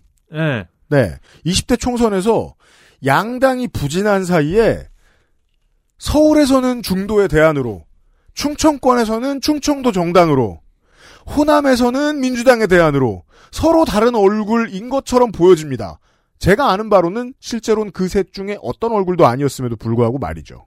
저는 국민의당 창당했을 때 이걸 왜 하는지 모르겠다고 글을 쓴 글을 썼는데 그랬더니 뭐래요? 아니죠. 뭐 그- 다들 알겠대요? 아니 무시하죠. 나도 모르겠는데 왜 무시해? 본인이 그게 대통령 정답인데? 본인이 대통령이 되겠다라고 하는 그 플랜이 있다. 음. 외에는 이 정당이 왜 다른 필요한 플랜이 없어요. 예. 아니 이 정당이 왜 필요하다는 거에 대한 설명이 없었어요 그때. 그러니까 이게 한 방에 넘어지는 거죠. 무슨 저 미래를 준비하는 뭐 IT 강국 뭐 과학 강국 뭐 이런 소리 하는데 그건 다른 사람이 와도 할 수 있다. 그러니까요. 이게 양당 후보에 대한 불만이 항상 있을 수밖에 없는데 그때 이 대안으로서 소환이 되면은 어 이 바다를 둘러 가려고 쭉 갑니다. 네. 근데 쭉 가게 되면 이제 안철수 후보도 아 이 강자가 되니까 음. 안철수 후보도 어 이전까지는 양당 후보의 불만 때문에 이제 뜬 반사체 같은 어떤 인물이었다가 검증대에 올라가요. 어떤 방식이든지. 여기서 검증대라는 거는 무슨 도덕성 검증이 아니고 네. 정말 이 사람이 아, 이 사람이 대통령이 되는 건가? 돼도 되나? 아, 이런 거를 검증을 합니다, 사람들이. 근데 그러면은 내실이 없어요, 항상. 그 점에 있어서는 비슷하면서도 이인재 정몽준 정주영보다 못합니다. 결과를 네. 보면. 쭉 올라가다가 이제 그 내실이 없는 거 아니야 라고 생각이 되면 슬슬 내려가 이제. 그래서 슉 내려가 가지고 원래의 상태가 됩니다. 지금 늘- 그러고 있죠. 늘 그랬어요. 네. 따져 보면은. 근데 지금도 이제 그렇게 되고 있는데 이게 그래서 이 안철수 후보가 처음부터 새정치 한다고 했을 때부터 새정치가 뭔지 애매모호하다. 이 지적은 계속 있었잖아요. 그, 그 피해를 새정치 민주연합도 본 적이 있어요. 예. 그래서 새정치가 뭐냐, 답이 없지 않냐, 이 얘기 계속 했는데, 안철수 후보 입장에서는 굉장히 많은 설명을 했어요. 새정치는 뭐다라는 게. 그렇죠. 그걸 다 종합을 해보면은, 뭔지 몰라요. 예, 잘 하겠다예요, 그게. 우리가 예를 들면 어떤 음식을 먹을 때 오늘 뭐 네가 뭘 먹고 싶은가 그래서 중국 요리야 무슨 뭐뭐 파스타야 뭐 음. 아니면 뭐 돈가스야 뭐 아니면 고기를 구워 먹는 거야 뭐야라고 물었을 때 답을 어, 새로운 식단을 예? 찾아야 된다. 아니, 맛있고 건강한 거예요. 이렇게 얘기하면은 그거는 얘기한 거냐고요. 그리고 맛있는 거에 대해서 야 맛이라는 거는요. 일단 음식에는요. 짠 맛도 좀 있어야 되겠고요. 그리고 좀 야채들도 좀 있어야 되겠고요. 그 다음에 야채라는 것은 또 유기농으로 또 만든 음식이어야겠고요. 뭐 이렇게 얘기를 하면은 그게 그래서 뭔데 뭐 먹을 건데 오늘 이렇게 되는 거거든요. 그러니까 많은 얘기를 했음에도 불구하고 그것이 하나의 어떤 정치적인 어떤 흐름으로 잡히지가 않기 때문에 아직도 안철수의 정치 뭔지 모호하다는 내용이 있는 거예요. 오죽하면은 이번에도 안철수 대, 안철수 후보가 좀 분위기가 약간 좋아지긴 했지만 유- 거- 뭐 거의 유일한 이유가 가족 문제가 없어서거든요. 지금 분위기가 음. 오죽하면은 국민의당도 뒤에 배경에다가 백드롭이라고 하는 네. 배경에다가 안철수 신제가 치국 평천하라고 쓰냐고요. 어떻게 대선이 우리 가족은 문제가 없습니다. 이거 하나로 어떻게 네. 승부가 나는 뭐 그런 대선을 하려고 하냐고요. 어떻게. 그리고 따님도 따님도 이제 들어오셔 가지고 유튜브 방송하고 그러시는데 그 대선에서 그렇게 중요한 쟁점이어야 되는가? 그런 거 말고 네. 안철수 후보가 그동안 이 모호하다고 말씀드렸지만 그리고 결과적으로 이렇게 된 거긴 하지만 네. 뭔가 제3정당, 제3세력을 하기 위해서 노력을 해온 세월이 있고 그 내력이 내용에는 있는 거잖아요, 어쨌든. 그러면 그 정체가 뭔지를 확실하게 이번 기회에 이렇게 좀 뜬 기회에 다른 후보들보다 내가 좀 도덕적이다라든지 논란이 없다라는 차별을 할 수 있는 기회를 잡았으면 그거를 정말 어, 정성 들여서 설명할 생각을 해라. 네. 그 예를 들면 내가 소외되고 있다든지 내가 무서운가 봅니다라든지 내가 제일 깨끗합니다 이런 거 말고 안철수가 생각하는 정치 뭐냐 그러면 양당의 정치로는 왜 안 되는 거냐 이거를 정확하게 설명할 수 있어야 된다 지금까지 안철수 안철수 후보의 설명 방식은 내가 소외되고 있고 내가 잘 안 나가고 있기 때문에 양당 정치가 잘못됐다에 가까웠어요 설명이 이고죠, 이고. 네. 나! 나! 네. 안철수 대 안철수 후보 어, 화법을 잘 들어보면은 대부분이 1인칭 화법입니다. 그런 거 말고 미, 미앤마이 이고가 주인공이에요. 양자 토론 한다고 그랬더니 뭐 저랑 토론하기가 무서운가 봅니다. 이렇게 말씀하시고 네. 그런 거 말고 네, 정책과 비전이 뭐냐에 대해서 정말 이번에는 승부를 걸어야 된다. 이게 거의 마지막 기회예요. 안철수 후보는. 예를 들어, 이젠 다시 돌아올 가능성이 많이 희박해진, 또 이러고 돌아올지도 모르겠습니다만, 지역 기반 제3정당. 근데, 지역 기반 제3정당도 정치를 오래 해본 사람들이 모였기 때문에, 자민련이 북한 인권법을 밀든, 민주평화당이 5.18 특별법을 밀든, 어떤 성격 하나만큼은 분명히 보여줍니다. 안철수의 정당은 그런 걸 보여준 적이 없어요. 네.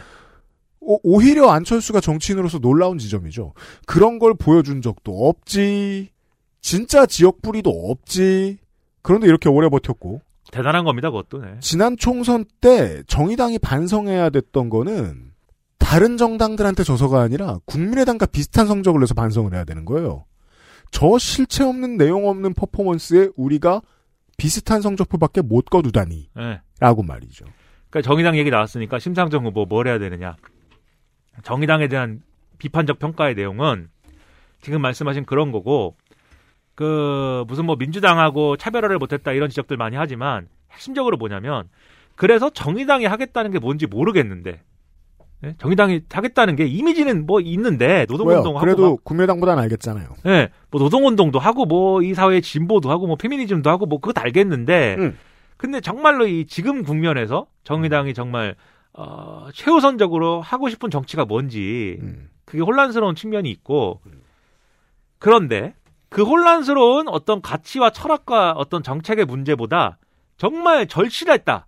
정의당이 하고 싶었던 정말 절실한 정치가 하나 있다. 네. 라고 하면 그것은 선거법 개정이었다. 음. 네. 그런 이미지가 있어요. 네. 근데 선거법 개정은 누구를 위해서 한 거냐? 음. 정의당을 위해서 한 거예요. 사람들이 생각할 때.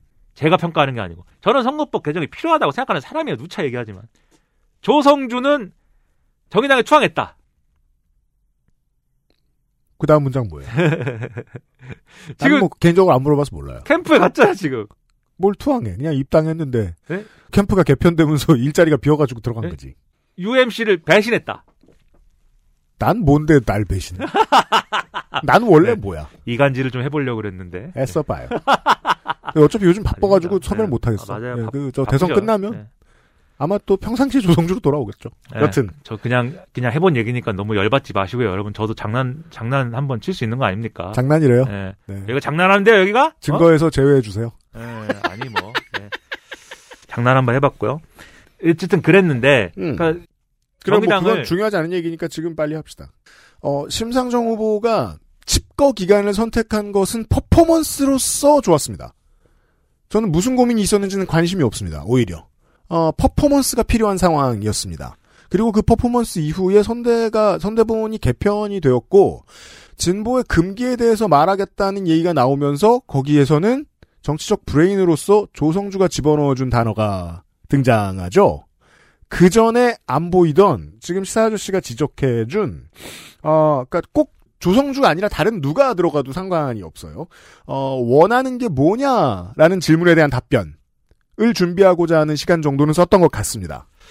그 집권은 제 생각에는 뭐 이건 추정일 수밖에 없는 거지만 후보가 체감하는 게 있었을 거예요. 지금 언론은 많이 뭐 3%뭐 지지율도 안 나온다 뭐 이런 얘기 많이 하지만 음. 구도상 지금 구도상 그 3% 지지율 이상 뭐 이렇게 막 갑자기 치고 올라갈 수 없는 거고요. 양당 후보가 싫으면 진보 정당 지지해 이 논리가 지금 안 먹히잖아요. 첫째 그 진보가 원래 민주당 아니야 이게 있고 둘째 양당 후보가 싫어 그럼 안철수가 있잖아. 이게 있기 때문에 정의당의 공간이 없어요 지금. 그 어쩔 수가 없는 건데 후보가 그걸 모르지 않을 건데 원래 없던 걸 그동안 진보 정당이 어떻게 내왔는가에 대한 노하우가 남아 있지 않다라는 게 가장 황당한 지점입니다. 예, 그리고 아마 유권자들을 만나면서 느꼈을 거예요. 진보에 대한 어떤 그 열망이랄까? 나름대로 인정해주는 부분, 유권자들이? 음. 그게 없어졌어요. 그러니까 옛날에는 진보 정당입니다. 진보 정치입니다 하면, 아, 그래. 그런 것도 한국사에 있어야지. 이게 있었거든요. 지난 총선이 그 에너지가 마지막으로 있었을 때였습니다. 심상정 후보가 단독으로 양당의 후보를 그냥 이겼을 때.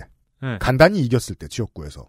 이번에는 없고, 그게 굉장히 후보 입장에서는 싸늘했을 거예요. 이거 그러면 이 대선 치르는 의미가 당연히 무슨 뭐 득표를 많이 하겠다 해야 되겠도 있지만 이 대선을 큰 돈 들여 치러야 정의당의 미래가 그래도 있다는 것에 어떤 어, 증거가 되는 거잖아요. 네. 대선에 후보도 못 내는 당이다라고는 얘기는 들을 수는 없는 거잖아요. 정의당 같은 규모의 당이. 그죠. 완주에 대한 전략적 고뇌, 철학적 고뇌가 있을 겁니다. 예. 그럼 완주를 했으면 정의당의 미래가 생겨야 되는데 그렇게 싸늘한 선거, 유권자들의 공감이 없는 선거. 완주했 더니 그대로 그건 그거대로 나쁜 상황이면 어떡하나? 오히려 전통적인 진보층에서 손가락질해요. 민주당이랑 야합했다. 네. 어, 뭐 조국 사태 때 뭐 어쨌다. 음. 근데 그런 개별 사건에 대한 대응이 아니라 핵심은 지난번에도 말씀드렸지만 그래도 정의당의 정치 뭐지? 라고 하는 거. 음. 그 다음에 심상정 후보는 제가 볼 때는 대선 출마 이번이 마지막이겠죠? 그럴 가능성이 높습니다. 예, 그리고 아마도 그 다음 선거에 뭘 출마할지는 모르겠지만 그 다음 선거도 출마 안 할 수도 있어요. 뭐가 됐든지. 네. 사실상 심상정의 마지막 승부수일 텐데 그걸 통해 해야 될 거는 그러면 다음 세대의 진보 정치는 뭐냐? 포스트 심상정이 남겨갈 갖고 가야 될 진보 정치 뭐냐? 그걸 보고 지금 그 시드머니를 투자해 주십시오. 이 얘기를 할 수 있어야 되거든요. 즉 여러분이 나에게 투자를 하시면 이게 당장은 뭐 여러분에게 큰 뭐 어떤 효용은 없을지 몰라도 다음번 선거 또는 다다음번 대선에 이런 내용의 정치로 돌아옵니다. 이거 설득해야 돼요. 근데 지금 그것이 부족합니다, 많이. 제가 그래서 그 부분은 고민을 많이 하시라. 근데 조성주 선생이 더 잘 알겠죠. 예전에는 이제 정의 당내의 일부 개파는 오랜 굴, 굴욕 혹은 굴종이라고 여겼고 대중의 중도층 입장에서는 어, 화합과 포용이라고 여겼던 방식의 에, 진보 정당의 택틱. 정확히는 이제 진보 신당 혹은 민주노동당의 택틱을 더 이상 쓸 수 없는 시절이 왔단 말이에요. 그래서 어찌 보면 예정되어 있던 저점을 통과하는 건지도 몰라요. 네. 다만 궁금하겠죠. 심상정 캠프는 이게 저점일까 아닐까? 그리고 오늘 저점이라고 해서 지금 말씀하신 대로 오늘을 저점으로 만들어야 되는 거죠. 그러니까 오늘이 저점이어야 되는 거죠. 네. 그거를 객관적 조건이 지금을 저점으로 만드는 것도 있겠지만 내가 대응을 잘못하면 내일이 저점이 되는 거고 모레가 저점이 되는 겁니다. 그렇습니다. 내가 대응을 잘해야 지금이 저점인 것이죠. 사실 지금도 당내의 여러 개파들은 어, 원심력에 따라 점점 밖으로 빠져나가는 중입니다. 더 나빠질 숙제들이 남아 있고 그래서 이제 정의당을 생각할 때 그런 생각이 드는 거예요. 아, 현실 정치는 확실히 앉아서 논평하는 것보다 몇만 배 어려운 일이겠구나. 아, 그렇죠. 네. 예, 예, 예. 그건 뭐 물론 뭐 저 민주당이나 국민의당을 생각해도 마찬가지입니다만 네. 정의당을 생각하면 오히려 그 생각이 더 많이 듭니다. 네. 네. 그리고 이제 언급하지 않은 두 후보에 대해서 이름만 언급할게. 이분들은 뭐 전략을 얘기하고 이럴 지금 상황은 아닌 것 같아서. 네. 진보당에 뭐 김재원 후보라고 있습니다. 저는 뭐 별로 가깝지 않아요. 음. 그분들하고는. 멀죠. 예, 아예 매우 멀어요. 생각해보면 국민의힘처럼 멀죠. 예. 그 다음에 이제 사회주의 철밥통 후보가 있습니다. 네. 네, 이백윤 후보라고. 네. 민주노총 집회에서 네. 어, 우리들 철밥통이라고 비난하는데 국민이 다 철밥통이 돼야 되는 거 아닙니까라고 얘기했더니 아, 네, 그렇죠. 조선일보, 조선일보 등에서 철밥통 후보라고 사회주의 철밥통 후보라고. 아무튼 그런 후보라는 유니크한 선택지도 예, 아, 네, 이런 그렇죠. 후보들도 있습니다. 네. 네. 다만 이거는 또 한 50년 뒤에는 고민할지 모르겠는데요. 일노총을 다투, 다투는 진보 진영의 노총이 독자 세력화를 할 거면 이거보다는 훨씬 성의 있는 날이 오겠죠. 이거보단 성의 있게 세우는 날이 올 거라고 생각합니다. 네, 어떤 시대에 황혼을 보는 것 같아요, 진짜. 이번 대선판을 보면서. 음. 이거는 보수 유권자도 마찬가지일 거고, 네. 민주당 지지층도 마찬가지일 거고, 네. 진보 매니아들도 마찬가지예요. 네. 어떤 황혼들을 우리가 지금 보고 있어요. 그래서 여론조사도 다 지, 지각각인 거예요, 그래서. 상당수의 대선들이 말이에요. 네. 어떤 것이 저물고 그걸 정리하는 대선이 됩니다. 그리고 그 다음번 정권이 그 다음번의 토양이 되죠. 예. 예. 아, 그리하여 좋은 얘기로 끝내면 이번 대선이 예. 지난번 대선을 어, 황혼 삼아 저물어간 지역주의를 딛고 일어서는 대선입니다. 음. 그게 이번 대선의 유일한 좋은 점입니다. 저는 제가 아는 한. 네, 좋은 얘기 했으니까 네. 이번 대선 결과는 어떨지 모르겠으나 그 다음 대선 5년 후 대선 이것은 버닝 리전의 침공이 될 수도 있다. What? 그때가 정말 엄청날 수 있다. 마음의 준비들 하시기 바랍니다. 그 이제 대통령은 대통령대로 중요한 자리인데요. 예. 세상 모든 어른들은 다 중요한 일들 하고 있잖아요. 예. 5년 동안 손 놓고 있지 말아야겠다는 생각이 듭니다. 그때 이준석 대표 몇 살입니까? 네, 한번 따져봐야 됩니다. 네, 손 놓고 있지 말아야겠다는 생각이 듭니다. 네. 자, 시사 아저씨, 어, 봄 되면 만납시다. 봄이요? 네. 어, 지금도 봄이죠? 바쁜데 수고하세요. 아, 뭐 오지 말라는 거예요, 뭐요? 아니, 저, 우리 저 선거 방송 해야 되니까. 네, 그렇죠. 네. 고생들 하십시오. 네. 네, 결론 나오면 만납시다. 네, 알겠습니다. 2월에 미나문구였습니다. 고맙습니다. XSFM입니다.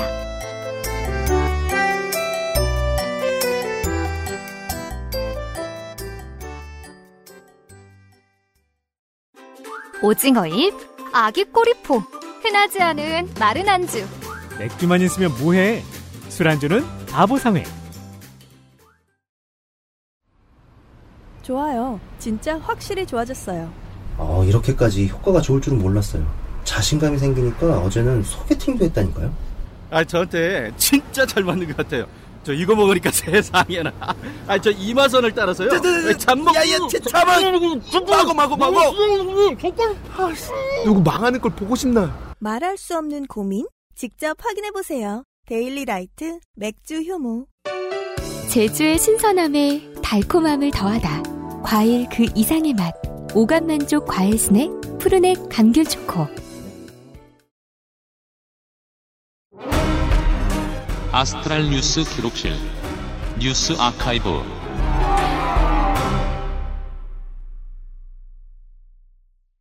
2월 첫째 주의 뉴스 아카이브입니다. 1월 마지막 주의 뉴스 아카이브이기도 합니다. 작년 1월 31일 경향신문의 기사입니다. 딱 작년이에요. 네, 임대사업자 등록을 했던 사람들이 위반 과태료를 물고 주택을 팔았다는 소식입니다. 그래요. 서울 성동구에 사는 50대 A씨는 2017년 6억 원의 아파트를 사서 음. 8년 장기 임대 유형으로 임대사업자 등록을 했어요. 음. 그리고 2019년에 주택을 10억 가까운 돈으로 팔았습니다. 이러면 안 돼요. 그래서 임대사업자 등록을 했기 때문에 과태료 3천만 원을 물었죠. 시세 차익은 4억에 가깝습니다. 자, 2년 만에 4억 벌고 팔아, 팔고 과태료를 3천만 원 물었다. 3억 7천짜리 장사를 한 겁니다. 그렇습니다. 순수익. 그 사이 세제 혜택도 받았죠. 네. 2020년도에 국토부에서 임대사업자 공적 의무 준수 여부를 점검한 결과 위반 사례가 3,692건이 적발이 되었습니다. 음흠. 위반 사례는 위와 같이 집값이 오르니까 과태료 물고 판 사람도 있고요. 네. 세입자를 둔 척하고 자기가 살거나 아니면 결혼한 자녀를 이유로 세입자의 계약갱신을 거절한 사례도 있습니다. 어, 네. 저도 당해봤어요. 아, 근데 임대사업자 아니었잖아요. 네. 이건 이제 임대사업자가. 음.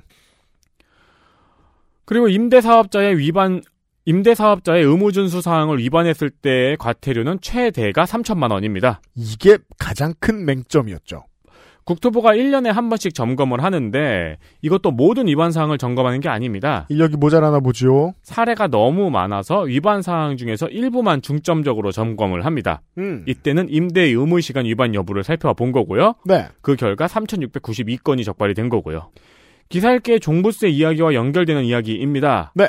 임대사업자 제도를 가지고 생계형 임대사업자가 많다, 어쩐다 등등 하면서 경제지에서 논란을 쏟아냈죠. 네. 집 가진 사람들 다 죽일 셈이냐. 음. 오히려 집값이 오른다. 음. 하면서요. 근데 걱정할 필요 없었어요. 네. 결국 이 사람들은 별로 세금도 정부 정책도 안 무서워한다는 이야기입니다. 그렇습니다.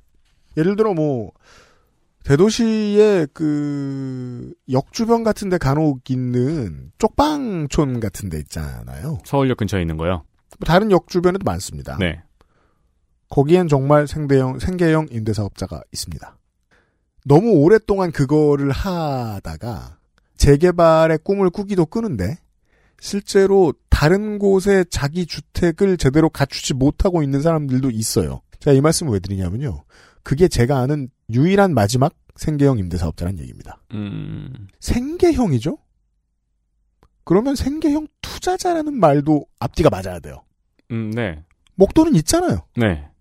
여기에다가 생계형이라는 말을 붙이는 것 자체가 어불성설이 아닌가라고 생각한다는 겁니다. 저는 일단 그렇고 임대사업자 등록과 관련해서는 이런 버그가 나왔다는 게 이미 2019년, 2020년에 다 나왔습니다. 그러면 이걸 조절하면 되겠죠. 받은 수익을 토해내라라든가. 그렇죠. 번 수익의 90%를 토해내라라든가. 그런 류로 수정하면 되겠죠, 아마도. 네. 그 다음에 또 어떤 버그가 나올지는 모르겠습니다만.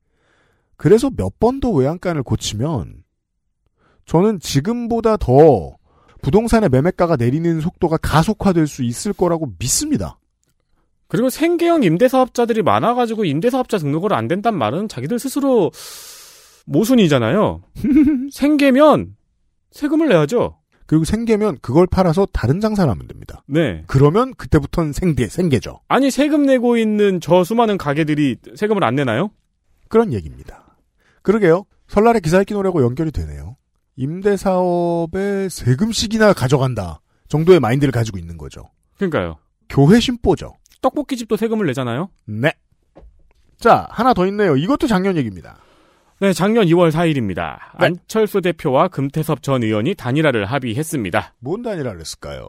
작년 서울시장 재보궐선거에서 있었던 범야권 단일화의 시작이었죠. 그렇죠. 자, 저 여러 번이 얘기, 그니까, 제가 이런 얘기 했었나요? 그 금태섭 전 의원이 평상시에 칼럼을 쓰거나 인터뷰를 할 때 보면 그 정관만큼은 어, 여당 내에 섞어놔도 상당히 진보적이었던 인물로 저는 알고 있고, 네. 지금도 그런 사람일 거라고 믿고 있습니다. 다만 그렇다면, 본인이 이루고 싶던 정치를 하나도 이룰 수 없게 본인의 이미지가 망가졌다는 걸 지금 본인이 이해하고 있느냐가 그 다음 궁금증이죠. 네. 그런 이야기입니다. 안철수 대표와 금태섭 전 의원이 경선을 치르고 그 다음에 국민의힘 후보와 다시 경선을 치르는 방식이었습니다. 아, 그랬네요. 네. 안철수 후보 다리 깔아줬죠, 그때. 그쵸. 이때는 탈당했으니까 무소속이었잖아요. 네. 개인적으로는 굉장히 인상 깊은 장면이었어요. 음. 안철수 대표와 금태섭 전 의원의 행보가 묘하다는 생각이 들었거든요. 네.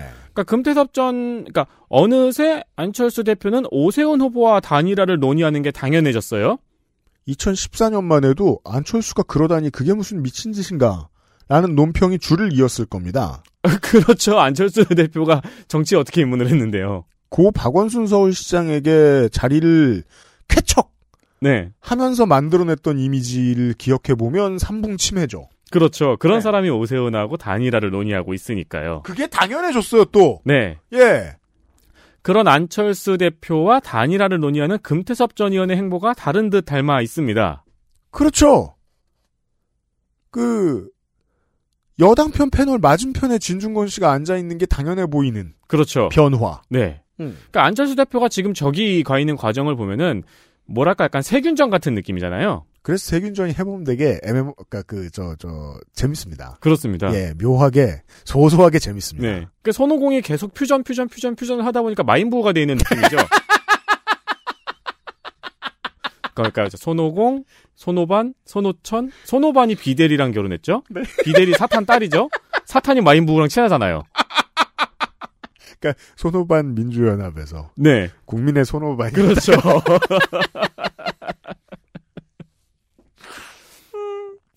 저는 그 오늘 아저씨가 무슨 말씀을 할지 네. 모르고 원고를 썼는데 음. 아저씨가 한 말하고 좀 비슷하더라고요. 뭔데요? 안철수 대표도 정치 10년을 하면서 대통령 후보의 위치까지 있는 사람인데 네. 뭘 했는지 줄줄 읊을 수 있는 사람은 많아요. 음. 근데 뭘 하고 싶은지는 아무도 몰라요. 그렇죠. 그래서 의원 시절에도 이피님이 되게 의아해했어요. 음. 왜 전문 분야에서도 아무것도 안 하는지 모르겠다고. 그래서 한 번 뭐 했을 때 저희가 엄청 빨았어요. 아, 네. 저거 잘한다, 드디어 나왔다, 이러면서. 이게 대선 데이터 센트럴에서 저희가 공약을 설명드리기도 했었는데 음. 그때의 공약도 양쪽의 공약이 짬뽕된 허술한 공약들이었고요. 그 17년 대선을 기억해 보면, 국민의당 캠프의 공약집이 놀라울 정도로 허술해서 놀랐던 기억이 납니다. 그렇죠. 네. 네. 그 생각해 보면 안철수 하면 떠오르는 키워드라는 게 없어요. 네. 차라리 윤석열 후보는 있잖아요. 시대 지체. 뭐 기업 친화, 타임라인 변경. 반노동, 그렇죠. 크런치 그런 거라도 떠오르잖아요. 120, 크런치. 네. 여가부 폐지 이런 거라도 떠오르잖아요. 그렇죠. 근데 안철수 후보는 안철수 대표는 그런 것도 안 떠올라요. 그게 이제, 안, 우리가 이제 뭐, 어제 오늘을 통해서, 어제, 오늘 이런 얘기를 했습니다만, 어, 이번 대선이 심상정의 정치, 대중 정치인으로서의 마지막 불꽃일 것이다. 라고 김민아가 예상을 했는데, 저는, 어, 이게 안철수 의원, 뭐- 뭐라고 불러야 돼? 안철수 대표에게도 사실은 이게 마지막 무대가 아닐까라는 의심이 있거든요. 음. 키워드가 문재인밖에 없어요. 네. 근데 대통령이 퇴임하잖아요, 이제. 그럼 뭐가 남을까? 그러니까요. 없습니다. 금태섭 의원의 경우도 차 행보가 독특해요. 음. 검찰 내에서 검찰을 비판하다가 나와서 안철수 대표와의 인연으로 정치권에 입문을 했죠. 네. 안철수 대표를 비판하고 국회에서 일을 열심히 합니다. 그렇죠. 안철수 개로 유명한 인사였습니다. 그렇습니다. 근데 네. 국회에서 일을 안철수 대표보다 더 열심히 해가지고 이 당시에 우리가 좀 좋아했었어요. 네. 그러다가 공수처를 반대하고 공수처 표결에서 기권하면서 갈라졌죠. 그렇습니다. 근데 이때만 해도 공수처를 처음 반대 의견을 밝혔을 때만 해도 공수처를 설치하는 데 있어서 필요한 문제 제기를 하는 모습이라고 이해를 했어요. 그렇죠. 네. 저런 역할이 필요하다고도 이야기를 했고요. 음. 그런데 소수자 인권에 대해서 그렇게 많은 목소리를 냈던 사람이 나중에 오세훈 캠프에 들어갑니다. 그렇습니다. 그리고 박형준 서울시장 후보 지원 유세를 하는 모습을 보면은 음. 정치란 정말 이상한 것이구나라는 생각을 했어요. 분명히 어제 상대한 건 걔가 아니었는데 왜 마인부지? 그러니까요.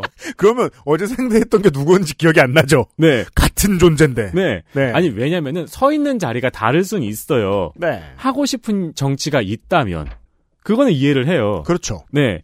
그러면 사실상 도움을 주었다고도 볼 수 있는 오세훈 서울시장에 대해서 도움을 줬죠. 네. 캠프에 들어갔으니까. 프라이드 주간에 나서서 뭐라고도 해야 돼요. 그럼요. 그렇게 떠들었으면 신문에 실렸을 거예요. 네. 그건 또안 하죠. 자기가 하고 싶은 정치가 있어가지고 당적으로 옮긴다면 그거는 100번 이해할 수가 있어요. 네. 뭐 결국 남아있는 거는 뭘 하고 싶어서 정치를 하려 하는가에 대한 궁금증입니다. 정권 교체는 목적을 위한 첫 번째 task지 목적이 아니잖아요. 그렇죠. 목적이죠, 근데 이분들은. 그러니까 다크 템플러를 뽑으면 뭘 하려 하는지 알 수 있고 네. 애쉬를 pick하면 보수로 간다는 걸 알 수 있듯이 이게 사람 이름을 들으면 어떤 유닛인지 알 수 있는 정치인이 많았으면 좋겠습니다. 그렇습니다. 그래서 제가 요즘 눈여겨보고 있는 것이 남양주의 조응천 의원이죠. 네. 조응천 의원이 금태섭 의원하고 많이 비교가 됐었어요. 그래서 보수 언론이 되게 좋아했죠. 근데 요즘은 약간 적대적이에요. 왜냐하면 금태섭 의원하고 택틱의 차이를 좀 알겠거든요. 금태섭 의원은 본인이 본인의 택틱을 몰랐어요. 네. 근데 조홍천 의원은 그냥 여당 내에서의 소수 메시지를 가지고 여당에서 배드캅 노릇을 하는 정도의 포지션을 차지했어요. 음. 그래서 지금 살아남은 건 금태섭이 아니고 조홍천이죠. 네.